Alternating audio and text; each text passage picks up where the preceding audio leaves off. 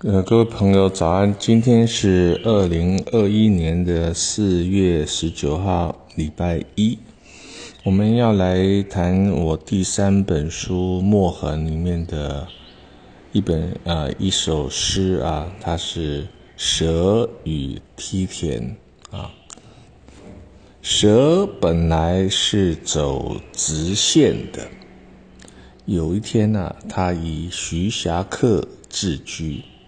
饱览湖光山色，来到了云贵高原，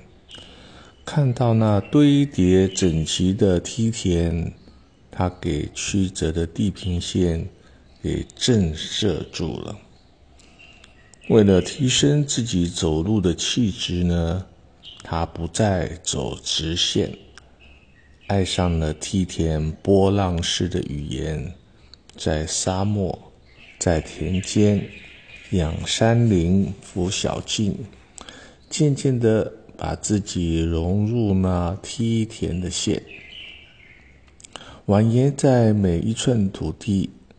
静谧中想象缠绵。那苦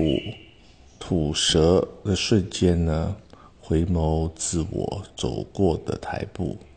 既婀娜又正点。好，那这首诗呢是在描述云贵高原那梯田的美啊。我记得大画家吴冠中呢就画过梯田啊，这个线条的流畅啊，其实就是从书法的工艺所转移过来的。那在很多的画家的画里面，我们就可以看到书法的线条啊。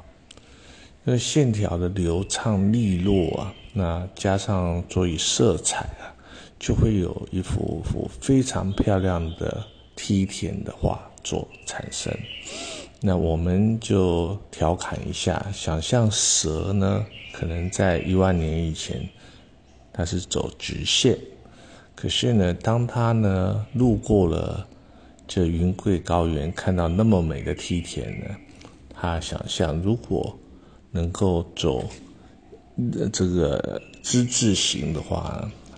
那或许呢就是另外一种台步啊，像模特一样，既婀娜又正点。好，那今天呢是礼拜一了，大家回到工作岗位了，我们提起精神呢，努力工作。也感谢您的聆听。